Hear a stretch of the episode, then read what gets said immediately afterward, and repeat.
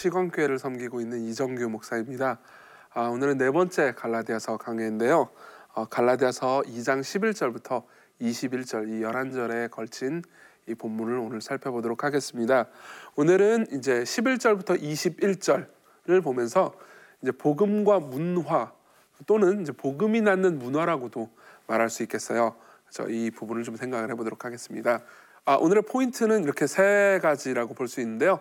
11절부터 14절까지 안디옥 스캔들이라고 부르는 이 사건이 있습니다. 이 사건에 대해서 좀 말씀을 드리고요. 그리고 두 번째로는 이 안디옥 스캔들이 문제가 된 이유에 대해서 설명하면서 바울이 이신칭의 교리를 진술하는 장면이 나옵니다. 이게 이제 15, 16절이고요. 그리고 세 번째로는 이제 17절부터 20절을 생각해 보면서 복음은 결국은 이제 선행의 열매도 맺게 된다. 이것을 바울이 논증하는 것. 이 세 부분을 보도록 하겠습니다. 자, 먼저 안디옥 스캔들을 볼게요. 자, 이 안디옥 교회는 어떤 교회인가 이걸 좀 생각을 해보도록 하겠습니다. 안디옥 교회는 세계 선교의 전초 기지이기도 했고요. 그리고 바울과 바나바가 함께 목회한 교회였어요. 근데 안디옥 교회를 보면은 이제 이 역사가 있습니다. 안디옥 교회의 역사는 이렇게 좀 정리를 할 수 있는데요. 사도행전 11장쯤에 보면은 이제 스테반이 순교를 하지 않았습니까? 스테반이 순교를 하고 나서 예루살렘에는 큰 박해가 일어납니다. 그래서 많은 그 이제 이 각지에서 왔던 예루살렘에 머물고 있던 유대인들 그 중에서 예수님을 믿은 사람들이 각지로 다시 흩어집니다. 근데 그 중에서 이제 안디옥 지역에서 이제 왔던 사람들 있지 않습니까? 구브로나 구레네 출신 유대인들이 안디옥의 헬라 사람들한테 복음을 전해줘요. 그런데 그러니까 어떻게 해야 됩니까? 이제 안디옥의 교회가 세워지겠죠. 안디옥에 이방인들을 포함한 교회가 생겼다라는 소식을 들은 예루살렘 교회 사람들은요. 이제 이 바나바 당시에 예루살렘 교회에서 굉장히 존경받고 있던 바나바를 안디옥 교회로 파송을 합니다. 가서 바나바가 목회를 하니까는 굉장히 많은 이 이방인들이 예수님을 믿고 하나님께로 나아오는 거예요. 바나바가 아주 목회를 잘한 거죠. 그리고 복음을 전했는데 이걸 이제 더 이상 이제 혼자 이 다 감당할 수가 없겠다. 그래서 당시에 다소에 있었던 바울을 데리고 옵니다. 그래서 바울이 바나바의 요청으로 안디옥 교회를 함께 섬기게 됐죠. 그래서 안디옥 교회의 가장 큰 특징은 뭐냐면은 유대인들도 있었고요. 이방인들도 함께 있는 아주 멀티컬처럴한 그런 교회였다는 거죠. 유대인들은 이 율법들 특히 이제 여러 의식법들을 다 지키고 있었고요. 그리고 이방인들은 이제 의식법들을 예를 들면 할례 같은 것들을 지키지 않았죠. 그렇지만 양쪽 다 오직 예수 그리스도를 믿는 믿음만으로 하나 된 아주 좋은 교회였습니다. 자, 그런데 문제가 있었습니다. 여기 보면 이제 12절을 봅시다. 어, 야고보에게서 온 어떤 이들이 이르기 전에 게바가 이방인과 함께 먹다가 이렇게 돼 있습니다. 게바가 이방인과 함께 먹다가 여기 보면 이제 이 그냥 한국어로 보면은 그냥 어떤 그런 사건이 한 번 있었나 보다 라고 생각할 수 있는데 이 그리스어 시제 여기 함께 먹다가라고 되어 있는 그리스어 시제는 이렇게 일상적으로 자주 있었던 것을 나타내는 시제입니다. 그러니까는 게바 그러니까 베드로죠. 베드로는 이제 종종 안디옥 교회로 온 거예요. 와가지고 여기 뭐 얼마나 화목합니까? 이방인과 유대인이 함께 모여서 예수 그리스도를 높이고 함께 예배하고 찬양하고 그러니까는 베드로가 종종 와가지고 이 사람들과 함께 식사하면서 교제하고 함께 기도하고 그 가운데서 말씀 전하고 이런 것들을 즐겼던 것 같아요. 그런데 여기 보면은 야고보에게서 온 어떤 이들 나중에 이제 사도행전 15장을 보면 알 수 있는데 이 어떤 이들의 신학과 야고보의 신학이 같은 건 아닙니다. 그러니까 사실 엄밀하게 말하면 야고보로부터 왔다고 주장하는 어떤 이들이죠. 그들이 이제 안디옥 교회로 온 거예요. 안디옥 교회로 오는데 이 사람들은 어떤 사람들이냐? 거짓 교사들이죠. 그렇죠? 예수 그리스도를 믿는 믿음뿐만 아니라 뭐예요? 행위, 유대교의 의식, 의식법들도 다 지켜야 된다고 생각하는 사람들입니다. 그 사람들이 오니까 어떻게 하냐면 그가 할례자들, 이 할례자들하고 야고보에서 온 어떤 이들은 같은 자, 같은 사람들입니다. 이 할례자들을 두려워해서 물러갑니다. 그렇죠? 갑자기 이렇게 여러 사람들이 모여가지고 밥 먹고 있다가 갑자기 이렇게 눈치를 보면서 뭐예요? 이제 밥그릇 들고 딴 데로 간 거예요. 그렇죠? 이게 이유가 있습니다. 왜냐하면 유대인의 식사 있지 않습니까? 이 유대인의 식사는 그냥 단순히 밥 먹는 게 아닙니다. 일종의 종교적 의미를 가지고 있었어요. 특히 유대교 내에서 유대인들은 이방인들과 함께 한 식탁에 앉아서 밥을 먹지 않습니다. 왜냐하면은 이제 율법에 따라서 먹지 않는 레위기를 보면 아시겠지만 율법에 따라서 먹지 않는 음식들이 있는 데다가요. 그리고 또 이방인들과 함께 먹으면은 이제 그들이 부정해진다고 생각을 했어요. 그래서 이방인들과 함께 안 먹었는데 근데 어떻게 됐냐면 베드로도 이제 밥그릇 들고, 들고 옮겼잖아요. 근데 여기 보면은 바나바마저도 그들의 외식에 유혹됐습니다. 실제로 바나바가 뭘 했는지에 대해서 나오지 않지만 아마 바나바는 이제 이 안디옥 교회의 담임 목사 같은 존재거든요. 근데 서빙을 했을 겁니다. 서빙을 하다가 이제 저기서 야곱으로부터 왔다고 주장하는 사람들이 와가지고 이제 막 정죄하려고 드니까는 유혹돼 가지고 유대인들이 있는 쪽으로 옮겼을 겁니다. 그러니까 이제 굉장히 애매한 상황이 된 거죠. 어? 근데 이제 이 상황이 물론 유대인들이 이제 외식한 거고 잘못한 거긴 하지만 이방인들 입장에서 그리고 또 이 뭐라고 해야 될까요? 굉장히 소외감을 느낄 수 있을 만한 상황이죠. 근데 바울은 어떻게 반응을 하느냐? 이렇게 반응합니다.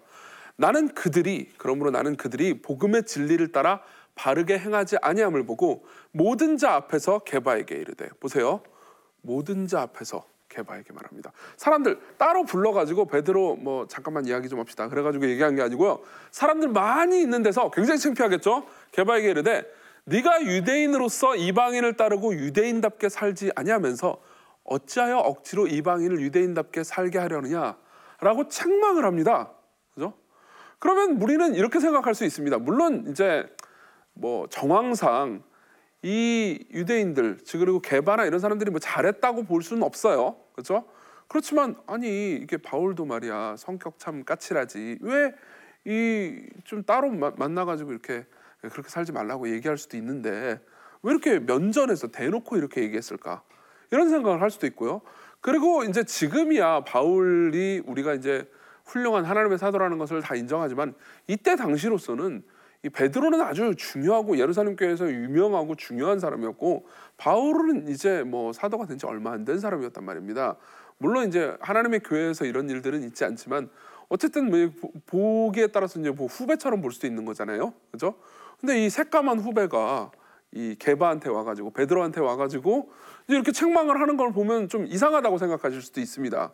그리고 좀 아, 바울이 성격 좀 이상하다 이렇게 생각하는 실제로 그렇게 얘기하는 학자들도 있어요. 하지만 그런 것만은 아닙니다. 왜냐하면은 베드로와 바나바가 했던 외식이 하나님의 말씀 그리고 하나님께서 우리에게 주신 그 신앙의 도하고 아주 정면으로 부딪히는 무언가가 있었기 때문이죠. 이게 바로 이신칭입니다. 자, 좀 설명해 볼게요. 그 다음 절에 보면은 이제 15절에 보면 우리는 본래 유대인이요 이반 죄인이 아니로되라고 말합니다. 이 말은 뭐냐면은 이방인들은 죄인이고 우리는 죄인이 아니다 이런 말이 아니고요.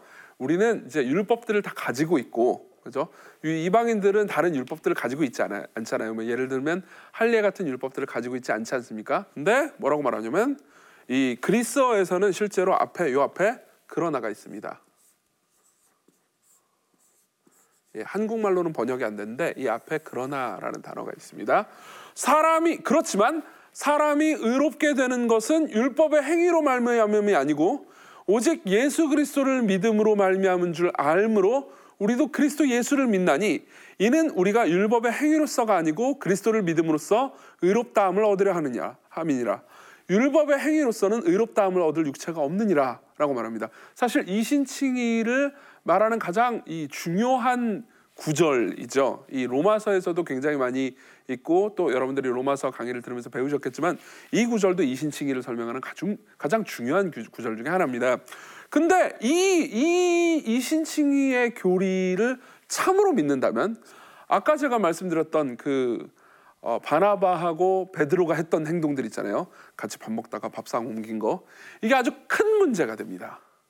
왜 이게 큰 문제가 되느냐? 자, 이, 보세요. 이 신칭의는 오직 그리스도를 믿는 믿음을 통해서만 하나님께 의롭다함을 받는다고 말합니다. 그거는 유대인들이라고 해서 그들이 행한 율법의 행위들 혹은 그들이 가지고 있는 실제로 다 행하지도 못했어요. 가지고 있는 율법의 행위가 이방인들에 비해서 딱히 더 어드밴티지를 주지 않는다는 겁니다. 그렇죠? 오직 우리는 누구도 자기의 공로로 구원받는 게 아닙니다. 여기서 우리가 생각해야 되는 중요한 거는 우리의 악, 서, 악한 행동들 있지 않습니까?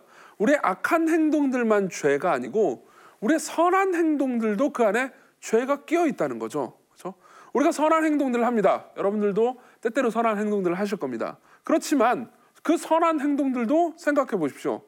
때때로 동기나 그 결과에 있어서 악이 들어있지 않습니까?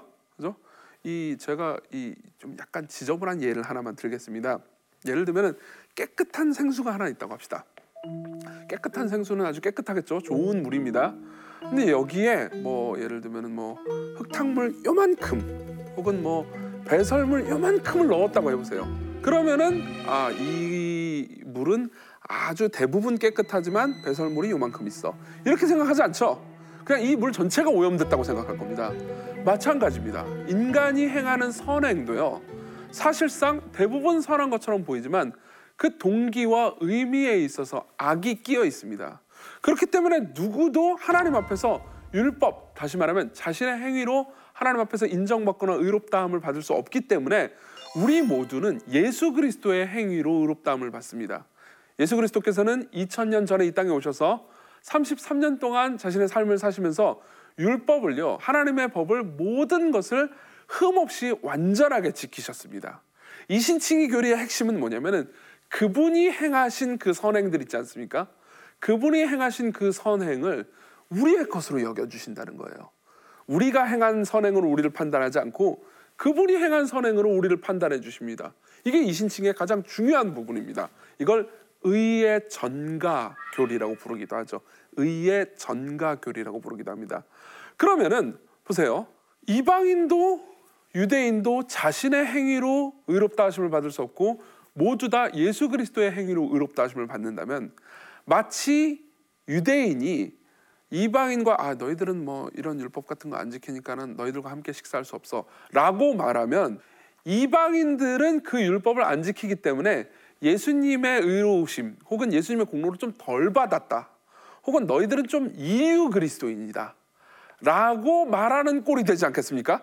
그렇기 때문에 사실은 베드로나 바나바가 말로 이 신칭의 교리를 왜곡한 적은 없을지언정 자신의 행위, 밥그릇 들고 옮긴 것 있잖아요. 그죠? 이 행위로 결국은 이신칭이가 참이 아니다라고 말하는 꼴이 됩니다. 그죠? 말로는 이신칭이를 말하지만 실제 자기 삶으로는 이신칭이를 부정한 게 되죠. 그렇기 때문에 그 자리에 앉아 있던 안디옥 교회 이방인들 입장에서는 이렇게 생각할 수 있습니다. 아, 뭐 예수님을 믿는 믿음으로 우리가 한 형제고 한 자매라고 말하더니 저 사람들이 결국은 우리는 뭐 그냥 이류 그리스도인이고 쟤들이 인류구나 이렇게 오해할 위험이 있습니다. 그렇기 때문에 바울 입장에서는 개발을 따로 데리고 가서 말할 수 있는 게 아니었어요. 그렇죠? 면전에서 공개적으로 대놓고 지적함으로써 다른 같이 밥 먹고 있었던 이방인들이 오해하지 않도록 도와줬어야 했습니다. 그래서 사실 바울의 이 행동은 굉장히 용기 있는 행동이었죠.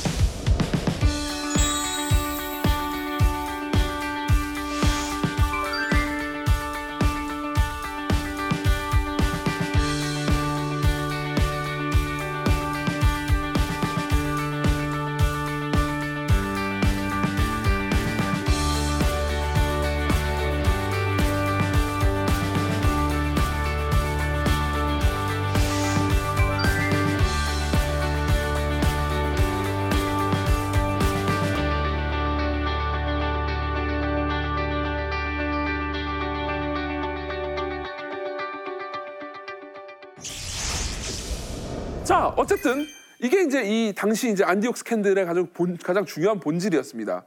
따라서 우리는 이제 이걸 생각해 볼 수 있습니다. 아, 복음은 어떤 문화를 낳는구나라는 거를 생각해 볼 수 있습니다. 복음은 어떻죠? 우리가 이 신칭의를 참으로 받아들이면요. 교회 내에 어떤 차별이 존재해서는 안 된다는 것 역시 받아들일 수밖에 없습니다. 이 신칭의를 믿으면서요. 인종이나 성별이나 아니면 뭐 다른 행동이나 재산이나 지적 수준이나 이런 것들 때문에 어떤 사람은 좀 더 나은 그리스도인, 어떤 사람들은 좀 덜한 그리스도인 이런 식으로 차별하는 문화가 교회에 생기잖아요. 그러면 그 교회는 말로는 이신칭의를 인정하면서 삶으로는 부인하는 교회가 되겠죠. 그렇기 때문에 자 보세요. 이제 우리는 이런 생각을 할 수 있습니다. 여기서 바로 이 거짓 교사가 이 침투에 들어갈 여지가 남습니다. 거짓 교사들은 이제 이런 것들을 보면서 이런 얘기를 할 겁니다. 봐봐 이신칭의 같은 거 있잖아. 이런 것들은 어, 왜 부정하고 싶었느냐? 믿음으로만 구원을 받는다면 선행을 할 필요가 없다. 그죠? 이렇게 생각하지 않겠습니까? 아니 믿음으로만 구원을 받으면 우리도 이런 생각을 해본 적이 있을 거예요. 아 예수 그리스도를 믿는 믿음만으로 구원을 받는다고? 그러면은 이제 믿음만으로 내가 의롭다 하심을 받을 수 있으니까 내가 이제 앞으로 착한 일을 할 필요가 없겠네. 이렇게 생각해 보신 적도 있을 겁니다. 실제로 마틴 로이드 존스 목사님 같은 분들은 만일 이런 질문이 들지 않았다. 그러면은 복음을 제대로 들은 것이 아니다 라는 말까지 하죠. 그죠? 그러니까 사실 이신칭의 교리를 이해하면 이제 얼핏 드는 질문 중에 하나입니다. 그죠? 그리고 거짓 교사들도 이런 식으로 주장을 했겠죠. 그래서 거기에 대해서 이제 17절부터 20절까지는 바울이 이런 이야기를 합니다. 자, 보세요. 만일 우리가 그리스도 안에서 의롭게 되려 하다가 즉 이신칭의 교리를 믿다가요. 죄인으로 드러나면 이 말은 무슨 말이냐면 더 죄를 많이 짓게 되면 그렇죠? 우리가 이렇게 생각할 수 있잖아요. 어, 이신칭이 이런 것들은 죄를 좀 조장할 것 같은데 이런 생각이 들잖아요.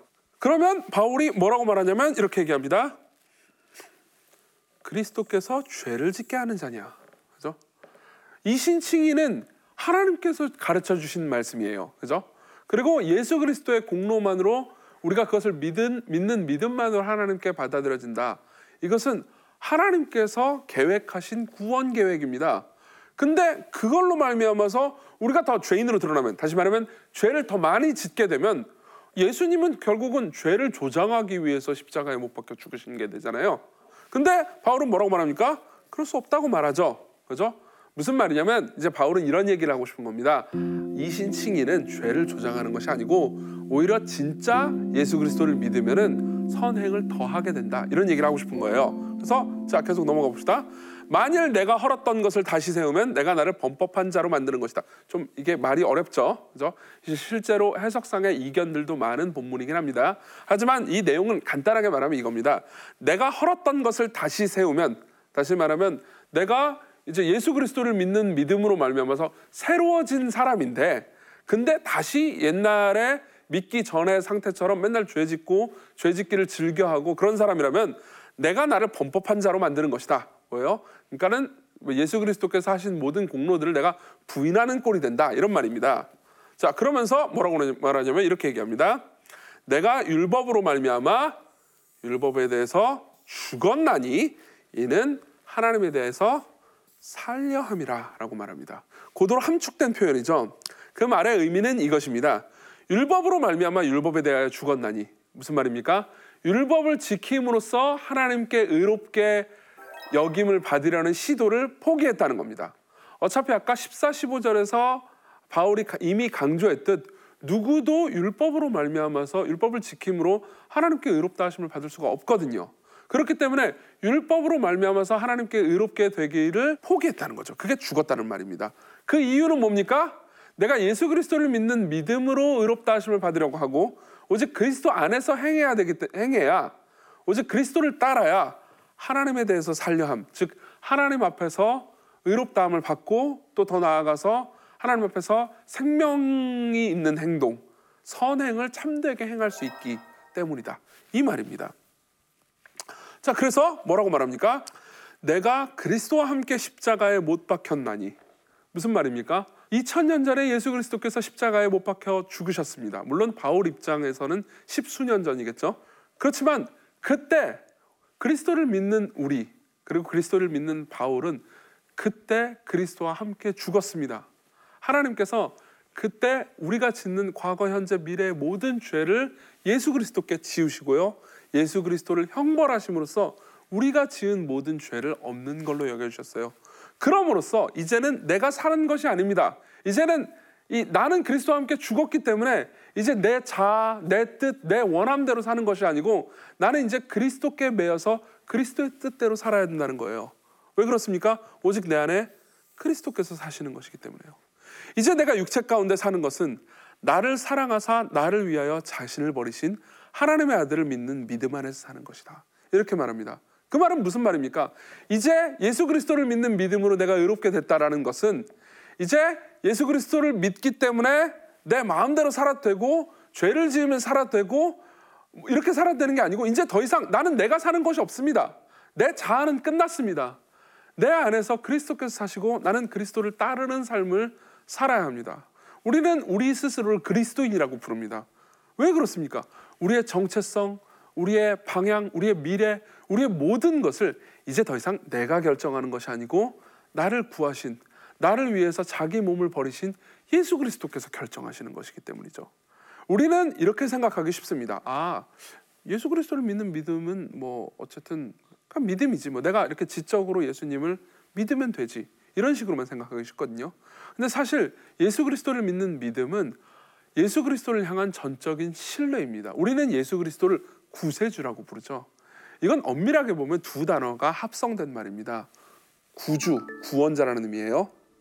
그리고 주님이십니다. 그렇죠? 구원자일 뿐만 아니라 주인이세요. 우리가 예수 그리스도를 믿는다라는 것은 우리의 삶에서 예수님을 구원자로 받아들이는 것뿐만 아니라 주인으로 받아들이는 것이기도 합니다. 그렇기 때문에 진짜 예수님을 믿는 사람 있잖아요. 진짜 예수님을 믿는 사람은 예수님의 뜻대로 살려는 성향을 지니게 됩니다. 내가 믿음이 있다고 말은 하지만 예수 그리스도를 따르지 않고 맨날 죄만 지으려고 하는 사람들은 참되게 예수님을 믿는 게 아닌 거죠. 참된 믿음이란 무엇인가? 그리고 이 신칭이란 무엇인가? 우리는 이 문제를 굉장히 피상적으로 접근하기 쉽습니다. 믿음 그러면은 뭐 내가 예수 그리스도께서 살아계시고 뭐 그분이 하신 일을 그냥 믿는 거 아닌가? 이렇게 생각할 수 있거든요. 근데 어, 이것도 예를 들어서 설명을 해드리죠. 여러분들은 이제 뭐 프로필에 있으니까요. 제가 어, 시건교회를 섬기는 목사고 그리고 뭐 고려신학대학원을 나왔고 이름은 이정규입니다라고 말하면 여러분들은 믿을 겁니다. 그죠? 그런 사람이군. 뭐 제가 거짓말을 한 것처럼 보이진 않잖아요. 근데 이건 저에 대한 사실들이죠. 그죠? 우리는 믿음을 예수님에 대한 사실들을 믿는 걸 믿음이라고 오해합니다. 그렇지만 성경이 말하는 믿음은 예수님에 대한 사실들을 믿는 것이 아닙니다. 오히려 여러분 생각해 보시오. 제 아내는 저를 믿습니다. 저에 대한 사실들만 믿는 게 아니고 저를 신뢰하고 저와 함께하고 저를 따르죠. 그런 것처럼 예수님을 믿는다는 것은 단순히 예수님에 관한 사실들을 믿는다는 것이 아닙니다. 예수께서 2000년 전에 오셨고 어, 공생애를 사셨고 십자가에 못 박혀 죽으셨고 부활하셨다. 나는 이 사실들이 진실인 걸 믿어. 이건 참된 믿음이 아닙니다. 오히려 아, 그분이 내 구, 구세주시다. 그분이 내 구원자일 뿐만 아니라 내 주인이시다. 나는 그분을 신뢰한다. 앞으로 살아가는 어떤 삶 가운데서도 내가 그분을 신뢰하고 의지하고 그분의 손을 꼭 붙잡고 앞으로의 전 인생을 살아가겠다. 이게 참된 믿음이죠. 그리고 이게 참된 믿음이라면요. 당연히 이런 생각을 하겠죠. 아, 이렇게 예수님께서 구원하신 사람들, 이렇게 예수님께서 받아주신 사람을 내가 안 받으면 인종이나 성별이나 상황이나 어떤 뭐 다른 문제들 때문에 내가 그들을 사랑하지 않으면 내가 예수님께서 사랑하신 사람을 미워하게 되는구나 라고 생각하겠죠. 따라서 복음은 두 가지 문화를 낳습니다. 첫 번째, 복음은 그리스도를 믿는 누구든 형제와 자매 그리고 한 몸으로 받아들이게 만듭니다.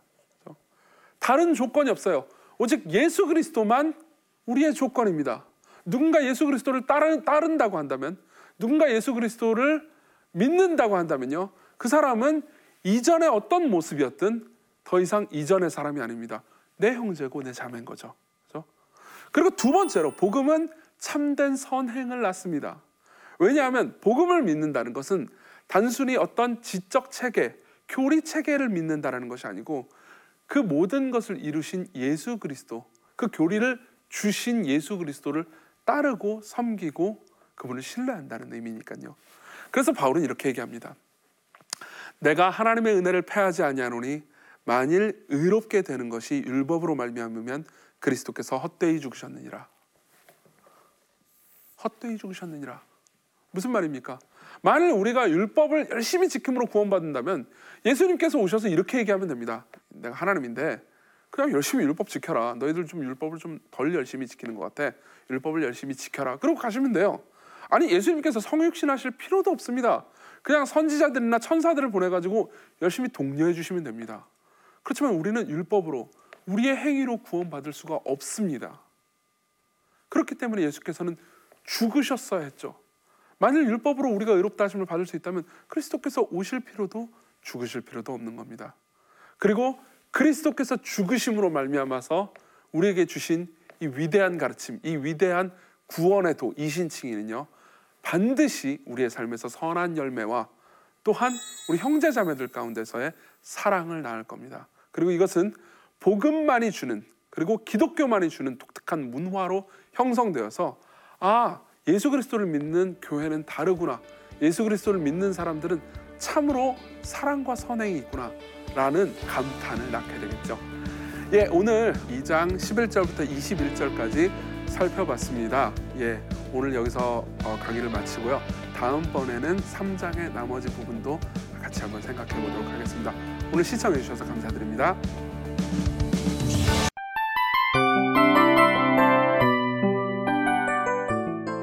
이 프로그램은 청취자 여러분의 소중한 후원으로 제작됩니다.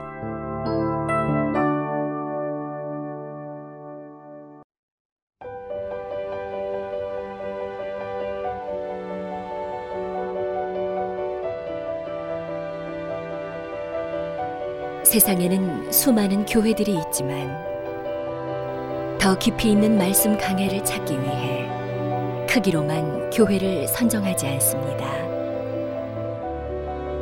보다 좋은 영적 콘텐츠를 더 많이 나누기 위해 방송비를 받지 않습니다.